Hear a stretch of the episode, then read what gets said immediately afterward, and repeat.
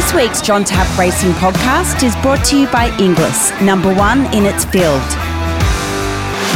Few retiring jockeys have ever been accorded a grander farewell than the one given to Darren Gauci on his final day of riding at Caulfield in February of 2017. The Melbourne Racing Club went out of its way to honour Darren. The racing public gave him a rousing send off, and the respect and admiration of his fellow jockeys was clearly evident right through the day.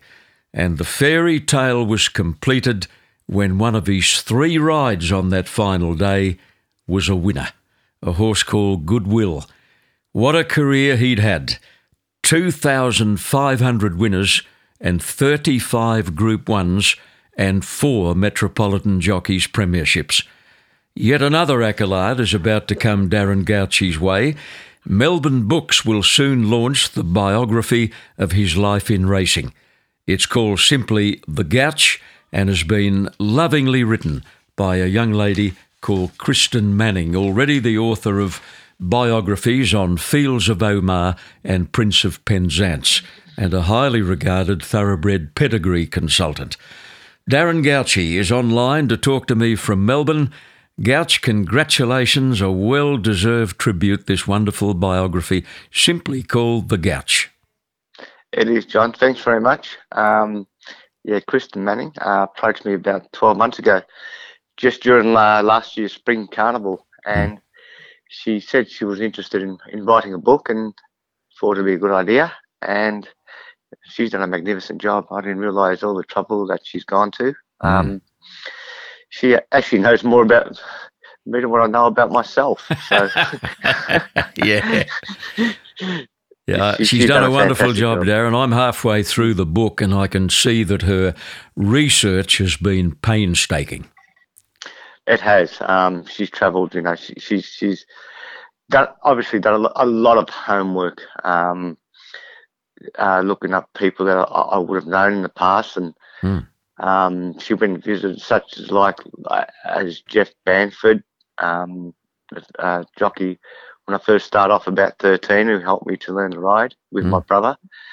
And also made the trip to Hong Kong um, to see people in Hong Kong and, and interview them as well. Mm.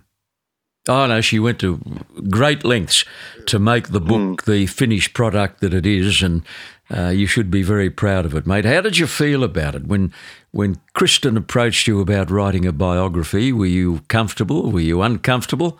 What were your first thoughts? I wasn't sure. Yeah. I was a bit mixed, yeah. mixed minded actually. Um, after talking to Kristen, um, she basically, at the end of the conversation, yeah, that'd be a good idea. It would be a good idea. But uh, at first, I was a little bit unsure. Hmm. Um, but after the the end result and what I've seen and what Kristen's done, um, I'm happy I've done it now. Well, the title is so appropriate, isn't it? The Gauch. You've had that nickname for most of your career, really. In fact, you'd have to say that people who call you Darren are in the minority. Have you any idea who started it? I, uh, no, I can't say uh, exactly who started it, but mm.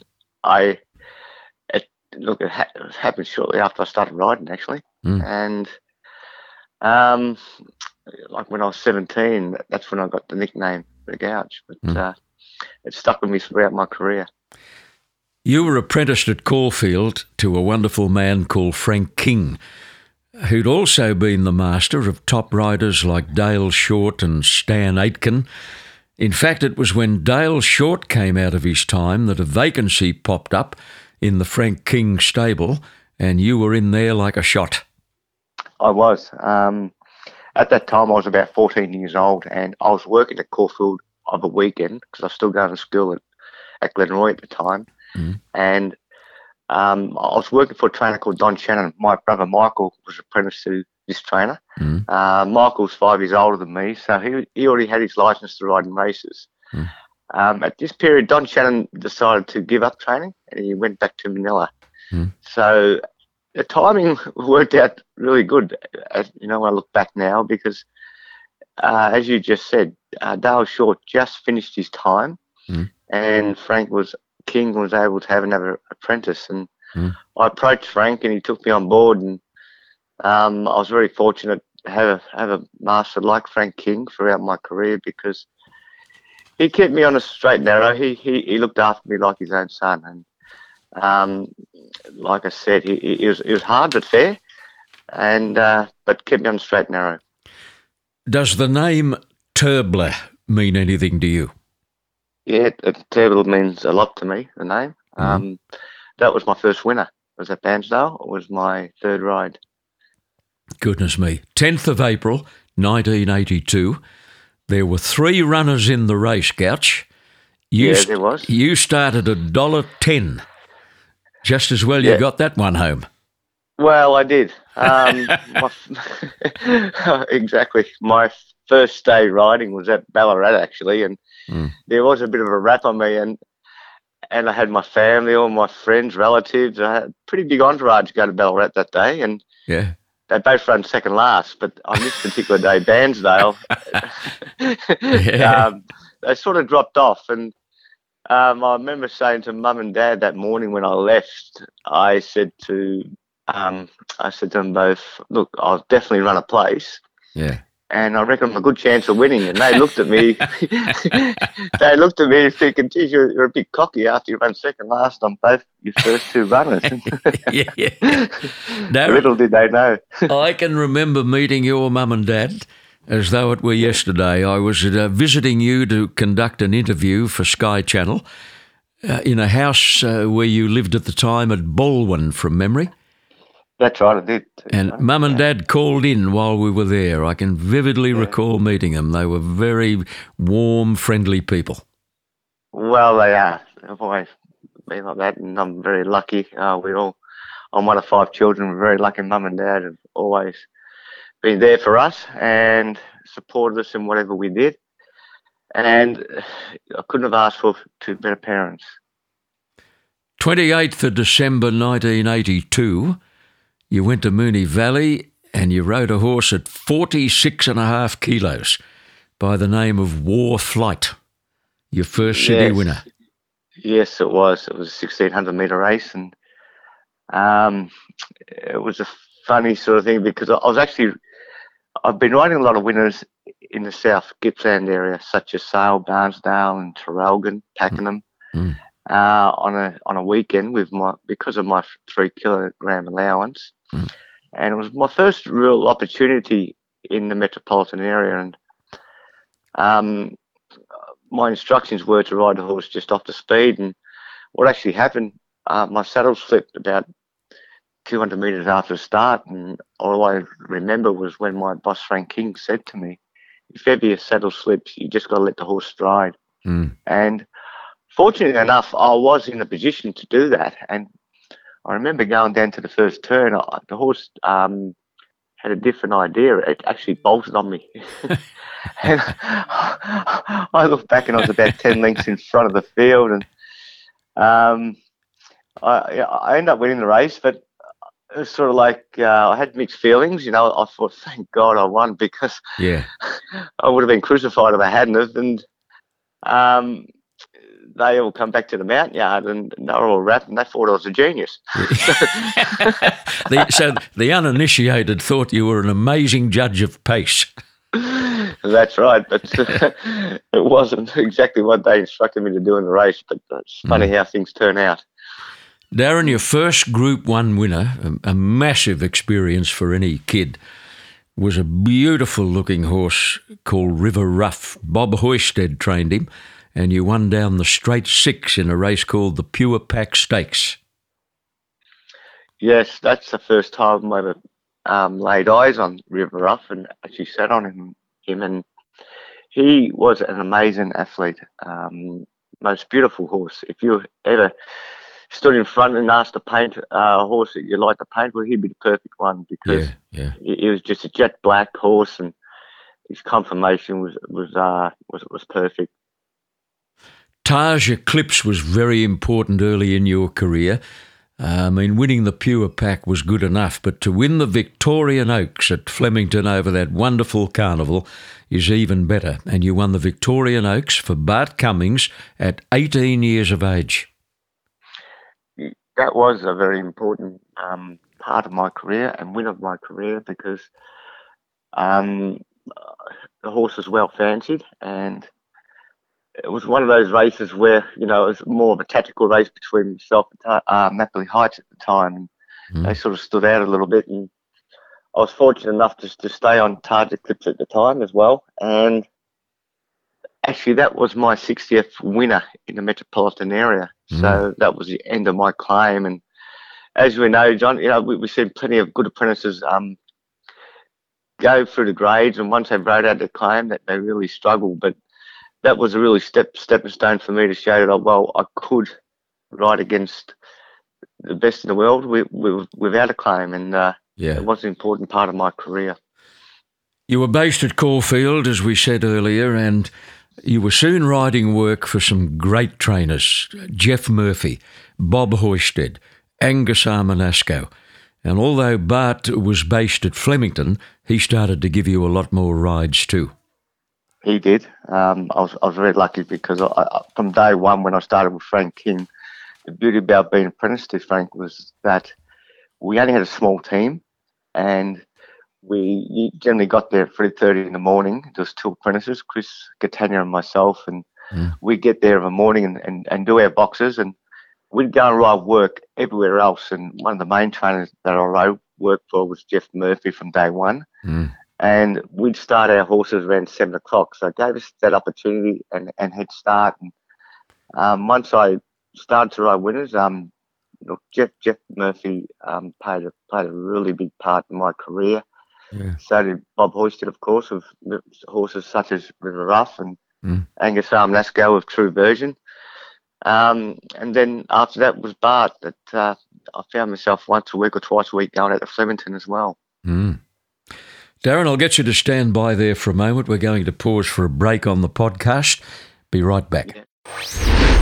For over 150 years, Inglis has led the way in the field of thoroughbred auctions. In 2018, Inglis again sold the most yearlings at the highest average. Last season, Inglis was number one for Group 1 wins and the only auction house to sell a Group 1 winning two year old. They sold four, in fact. I'm proud to align myself with Inglis number one in its field. Talking to former champion jockey Darren Gauci, whose biography, The Gauch, will soon be launched in Melbourne. And as I said, I'm halfway through it and I can already offer a, the strongest possible recommendation. If you've got the slightest interest in Australian racing, you've simply got to read The Gauch.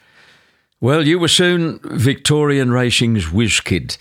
Plenty of winners, plenty of publicity and you got the shock of your life when the Darren Gauci fan club suddenly appeared. Dozens of kids at the races waving placards. Were you pleased or slightly embarrassed? Both. I think.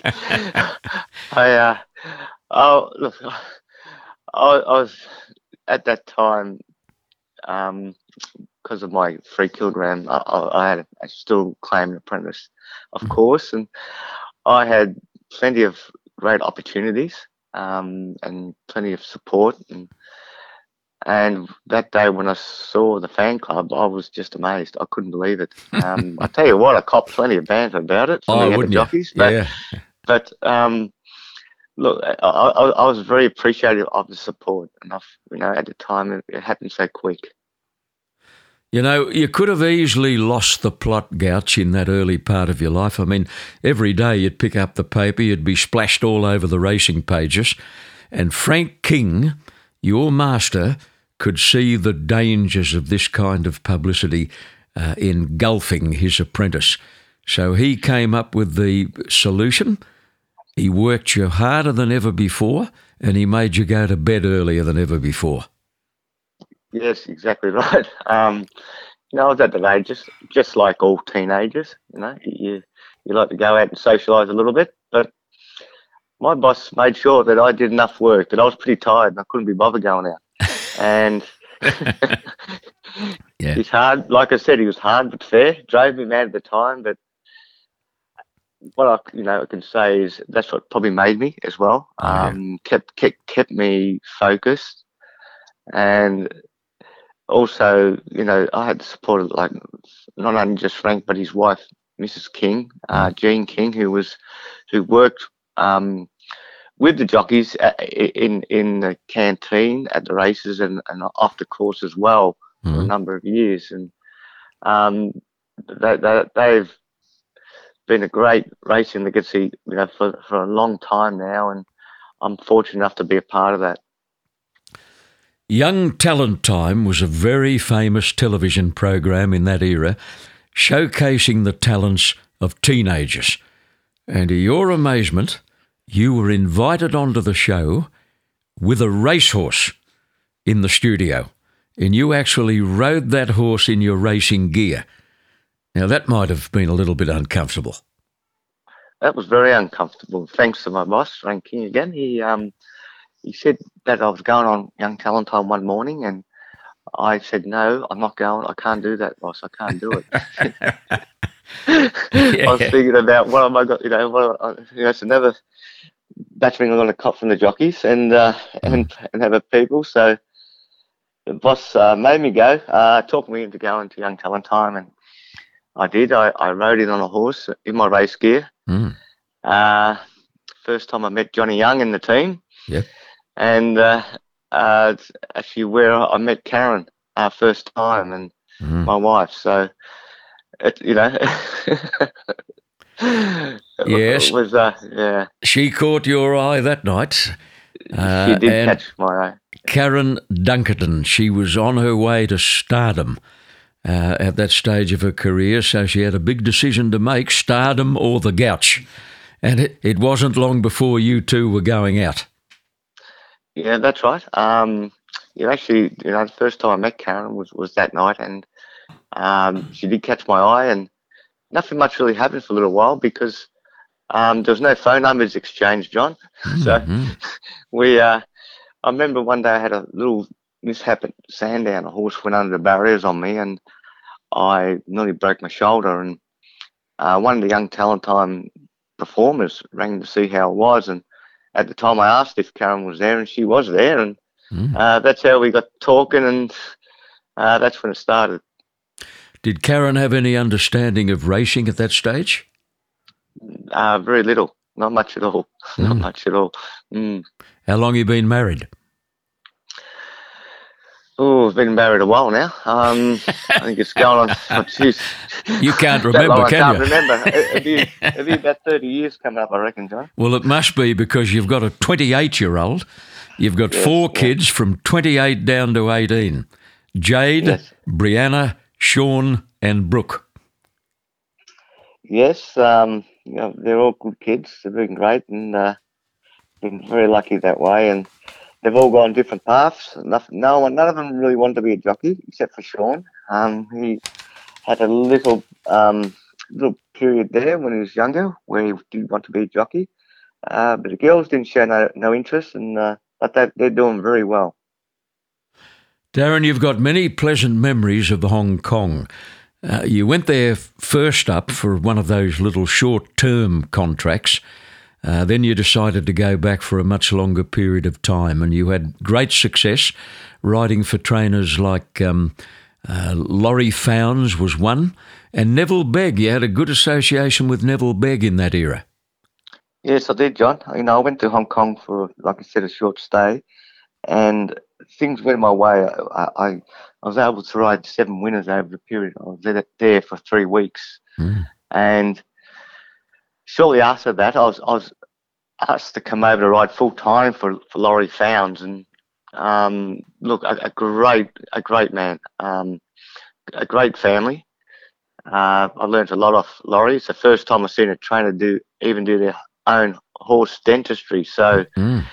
uh, he, he was sort of, you know, people didn't realise how good a trainer he was, but uh, he was there for a long time and um, we, we had many winners, and I think our first season we nearly actually won the premiership. We ran second. Mm. Uh, it was very close. It went down to the last day, so I had a great association with the family. And after that, um, I went with Neville. Uh, started with Neville Begg, and as we all know, you know what a gentleman. Um, he's, he's, he's a great trainer. And uh, look, like my time with both those trainers was, was really good in Hong Kong. Not many regrets in your life, Gauch, but there is one thing that gets up your nose. No Melbourne Cups. 15 or 16 rides in the great race, three seconds, superimpose, Chagemar, and Honourjeune. But no winners. George Moore told me once it never bothered him that he hadn't won a Melbourne Cup, but his wife told me it bothered him a lot. Well, that's it's one of those things that, well, every jockey um, wants to ride is to win that race, the Melbourne Cup, and mm. or their dream anyway. And when it happened, when I ran second the first time, I thought, well, I've got plenty of time because I was very young then, on a horse mm. called Chagemar. Mm. And as it turned out, well, I didn't win the Melbourne Cup, um, unfortunately, but I ran second three times. And, oh, you know, a little bit of luck, I might have won one, but that's the way it goes. You know, I, I, I wish I had it, but it didn't happen. You rode Superimpose a total of 20 times. You won five races on him. The Epsom of 1990 uh, was the second of his massive sequence of four major miles at Randwick, and he stormed home that day. He did. Um, he was an amazing horse, Superimpose. He he is the best horse I, I, have ever rode, I believe. Mm. Um, from day one, I got on him was at Flemington, and he had not won a race at this point, and actually got beaten the maiden at Seymour start before. But I remember Lee Freedman saying to me that day in the mounting yard, "This horse works like a, a Group One horse, but he's just not putting it together. Um, mm. Maybe we you know, we might try riding him back. And we did ride him back that day. Yes, he stumbled at the barriers and was back last, and he, flew home. He absolutely flew home on, on a track that was unsuited to him. It was a bit soft, and mm. it was a pretty good feel. But from then on, we learned that's the way we're going to ride him, and mm. he just kept on winning after that. He was a great horse.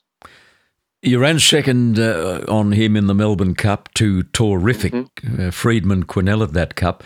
You know, if ever Superimpose was going to run two miles. That was the day, Gauch. Didn't you have an unbelievable run in that cup?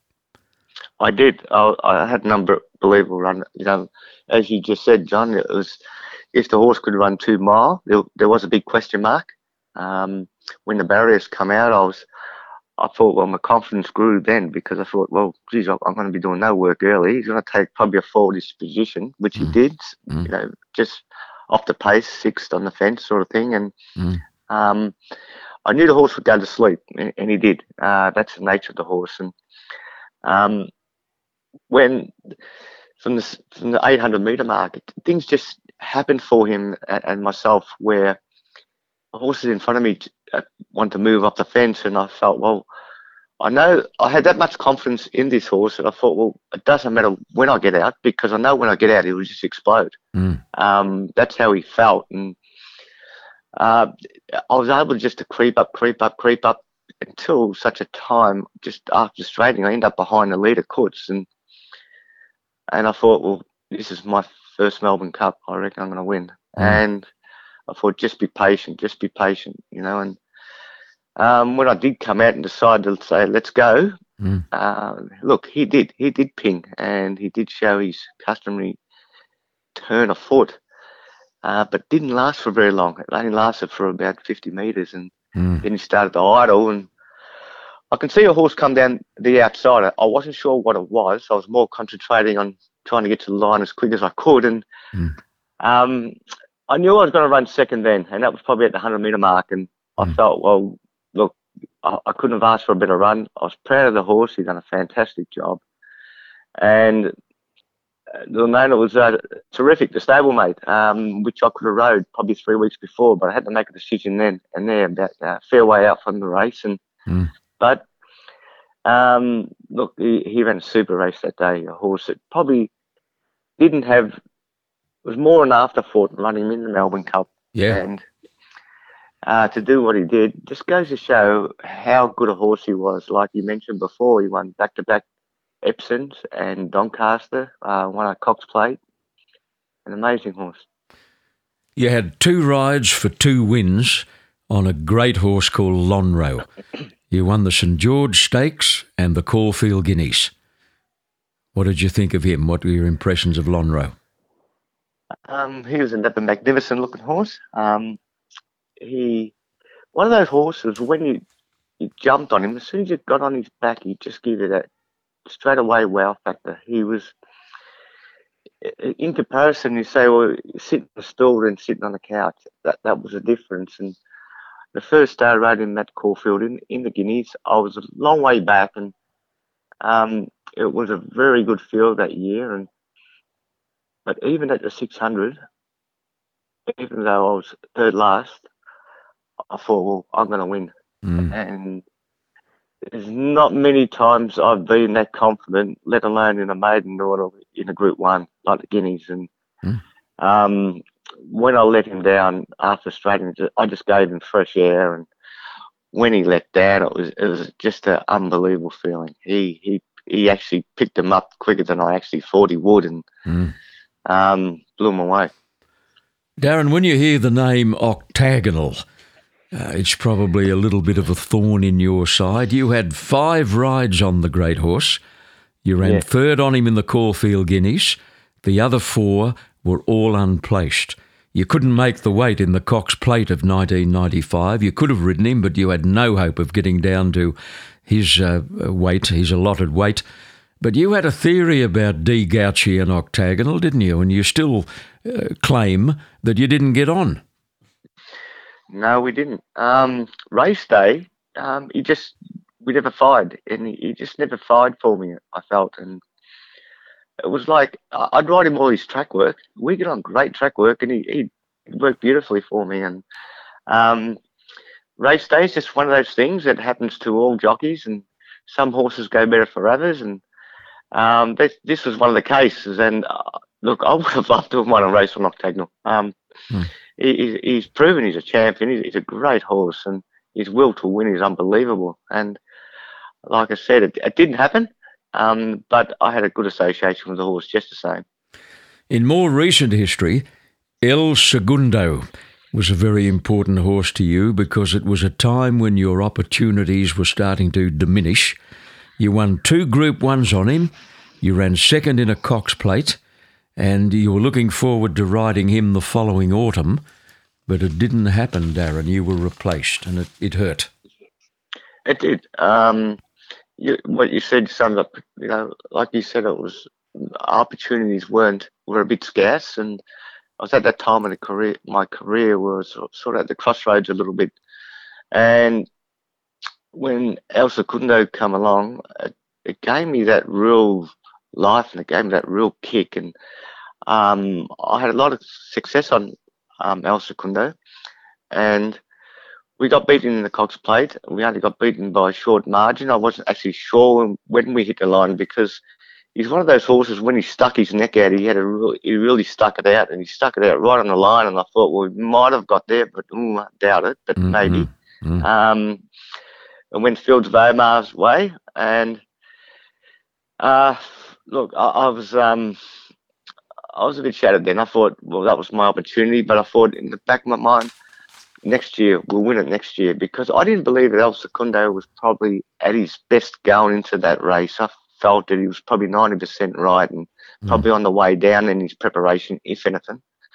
And well, I was looking forward to the next year's Cox Plate, so to think, and uh, or the autumn and um, when the horse come back in, I was working him, and uh, I could see Colin wanted to talk to me, and, and, and just to look on Colin's face that morning, I thought, well, something's wrong. I don't like the mm. look of this. And um, we were up in the tower at Caulfield. We went walked down, and Colin told me then that I was no longer the rider for El Segundo, and I, I I don't think I've ever been so shattered in my whole career, mm. um, during my whole, whole career being taken off a horse, and I thought, well, there goes my opportunity because I didn't think it'd come around again, and uh, which it didn't. And he did win the Cox Plate the following year, as you predicted he would, with Damien yes. Oliver up. Yes, he did win the Cox Plate. Um, it was, it was you know, Colin's a great trainer, and um, he set that horse uh, for the Cox Plate that year, and he made sure he was at his peak that year, and uh, the way it turned out, he was able to plan it a bit better um, because the horse was already qualified. Mm. So, uh, look, congratulations to them. It was he's he's a wonderful horse, and look, I would have loved to have been on him in that Cox Plate because it would have gave me my biggest thrill, I believe. You had so many lovely memories of so many great horses. Here's one, Darren, that you you, you speak of with great affection. Shaftesbury Avenue. You won two Group Ones on him, the Newmarket and the Caulfield Stakes, and you rode him in the Japan Cup. You finished third. Yeah, um, he's a lovely horse. He's he's the most beautiful animal to, to ride. He's he he do anything you want him to, Shaftesbury, and he was a strong he was a strong strong lad, and uh, those two wins I had on him, especially in the Newmarket, it was two for no. A horse called Redelva, and it was a real fight, and he stuck it out. Then we after that later on that preparation, he was he was sent. We end up going to Japan for the Japan Cup, and so it just goes to show the horse what he could do, the versatility of the horse. And in the Japan Cup, I thought we were pretty unlucky. You know, we I felt we should have been very close to winning. I thought we actually I thought we should have won. Um, first time over the 2400, and he drew a sticky barrier, and we decided to ride him back uh, because of that reason. And um, we weren't getting the best of runs, but I thought at the time uh, of the race, I, I just wanted to be patient on the horse and tried to take the shortcuts. And I thought, well, things were happening coming to the home turn where gaps were opening and he was making ground and travelling beautifully. And um, just as I was getting through, I just copped a decent whack to my inside of the horse, and mm. I could feel it myself. It half winded me, and uh, uh, stopped his momentum for about hundred meters, and then he just exploded the mm. last last sort of bit of the race, and he ran third. And I think two things: if we sort of originally I thought we were going to ride him forward. If we had ride him forward, I reckon, he, well, he he would have run the 2400 still and and probably wins. Mm. So it was one of those ones, a big race that got away, but the horse done a fantastic job. Gauch, if we were to elaborate on all of the good horses and the big races you won, we'd be here for three weeks. But horses like Hula Chief and Confederate Lady, who broke down early, but you said she was the best two year old you ever rode. You won an Oaks at Randwick on Just Now for the late Jim Atkins. You won a Doncaster for the Inghams on Over.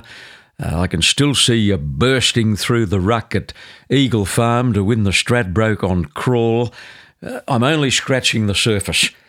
The last 10 years of your career, the opportunities slowly diminished, and that's a very normal thing in Australia when jockeys are getting a bit long in the tooth. But you accepted yes. your fate you started to travel to the provincial and country meetings. You didn't care where you went as long as you were riding. That's right. Um, as it started, you know, I, I, I, was fortunate enough to win those races as you mentioned. I was riding for the Hawkes family, um, John and, and and and the Inghams, and they gave me some wonderful opportunities. And I'll never forget the winners I rode for them. That, that you know, the Inghams are a, a fantastic, fantastic family, and so is John and, and family. And um, those things never last forever, though. There comes a time where, all right, it gets a little bit stale. And um, shortly after that, I, I, found it really hard. A few nice horses come after that, like Tesbury Jack. I won a few good races on him, and mm. I was getting a few opportunities. But that's slowly as I got older um, and reached fifty, or it, it, it's uh, it's a young man's sport, and it was like I, I felt I was still riding, still riding well, but I really struggled just to stay on a horse uh, if I won, even if I won on them. So I found myself going to the country, which I enjoyed. I enjoyed doing that, even even then, because I was going to the races and I hadn't hadn't probably five or six rides, and mm. I was riding, riding a winner or two or three some days, and Mm. It's uh, that's what it's all about is winning, and I still had that buzz, and I, I still got a lot of enjoyment out of it. And uh, you know, like I said, I still enjoyed that that period right to the end. Darren, you probably would have gone on for another couple of years, but this wonderful opportunity came along with Racing Victoria for you to join uh, the organisation in a mentoring role with apprentice jockeys. And you simply didn't want to miss it. Had you delayed it for another 12 months, it may not have been available. Uh, that's right. Um, I, I always had in the back of my mind that I would like to be a jockey mentor, apprentice jockey mentor. And I thought that that's something I've done all my life and it, it wouldn't be so much easier for me to do, but I'd enjoy it more than anything else. And uh, when the job was available, and it doesn't come around very often, as I, as I knew, I thought, look, maybe it's time I, I, I did that. And um, there's a little bit more to it than I thought. I had to go back to school, basically, go to university to do my certificate for. Mm-hmm. And I hadn't been to school for about, what, 36 years. And mm. I think I had two nervous breakdowns and ended up my ended up my daughter basically did my cert four for me. Yeah. so, Good on you. I got I, I got through it, um, and uh, now I've started. I, I, get a lot of enjoyment training and mentoring the apprentices. It's a team of four of us there at Racing Victoria, such as uh, Matt Pumpa, mm. uh, Ron Hall, and Melissa Weverly, and uh, we all work very well together. And I think the system we've got in Victoria is very good. And um, like I said, I get a buzz out of seeing them, um, especially in the first couple of years when they're starting off. Uh, mm. You see a lot of them that you say, when you first see them, you say, well, look, you're just a natural, this, that, the other. But the ones that you get more of a buzz are the ones that really work hard, that probably aren't so natural at first, but just because of their hard work, they. Mm they achieve a winner or two and, and really get going, that's where you say, well, it gives you that, you're proud of that, you know, that period. Mm. Now, Darren, you hold classes uh, in a special room at Racing Victoria headquarters, and you're also attending quite a lot of race meetings. Yes, we we do. Um, that pump and also myself, we do attend a lot of race meetings. Um, when we see a lot of our apprentices there, or quite a few of them, we we do like to attend um, just to get amongst it uh, with them and help them on the day. And even if they need representation in the steward room, if need to be, um, we're there. And on the other hand, we'll have a minute apprentice school once a month, and well, year one, year one apprentices coming once a month, and mm. um, year two, year three, year four apprentices coming at different times. But the the school when they do come into Flemington is amazing. Um, we have you know people like psychologists talk to them, um, physio physiotherapists go go over them, mm. um, dietitians. Um, we're there on a mechanical horse with them. We watch replays with them. We go through their races with them. Um, we get everybody, you know, different people coming all the time talking about finance, uh, about well-being, about drugs, alcohol, uh, all, all, these different things, and, and there are only a few of them, only just to touch a base. And uh, mm. it's a, like I said, it's a lot to it, um, a lot more than what I thought it was, but but I'm enjoying it. So all the kid has to do today, Darren, is to have some natural ability in the saddle because everything else is done for them. Well, it is. Um, these days, because they're young and, and at that age, they're they need a bit of guidance, like we all did. And uh, I think uh, because racing's so busy now, it's it's you know day and night, and they're they're really you know up early in the morning and they're riding work and they're not to races. They might travel two or three hours in a car, so mm. their workload is quite quite a lot. Mm. So we try to do as much as we can for them. Well, I can imagine those young budding jockeys would be hanging on every word that you utter because there can't possibly be a better role model anywhere in the world than Darren Gauci. Gauch, it's all in the book. A wonderful career, a wonderful life in racing, and a contribution that can never be measured by one of the true nice guys of Australian racing. And it's been an absolute delight to talk to you on the podcast. When will the book be launched, by the way? Uh, the book will be launched on the 11th of October, mm. so it's not far away now. Um, I'm looking forward to that. And uh, thanks very much, John. It's been a pleasure being on, and uh, hopefully um, be on again soon. I'll catch up with you next time in Melbourne. That'd be good. Thanks very much, John. Thanks, Gauch. For over 150 years, Inglis has led the way in the field of thoroughbred auctions. In 2018, Inglis again sold the most yearlings at the highest average. Last season, Inglis was number one for Group 1 wins and the only auction house to sell a Group 1 winning two year old. They sold four, in fact. I'm proud to align myself with Inglis, number one in its field.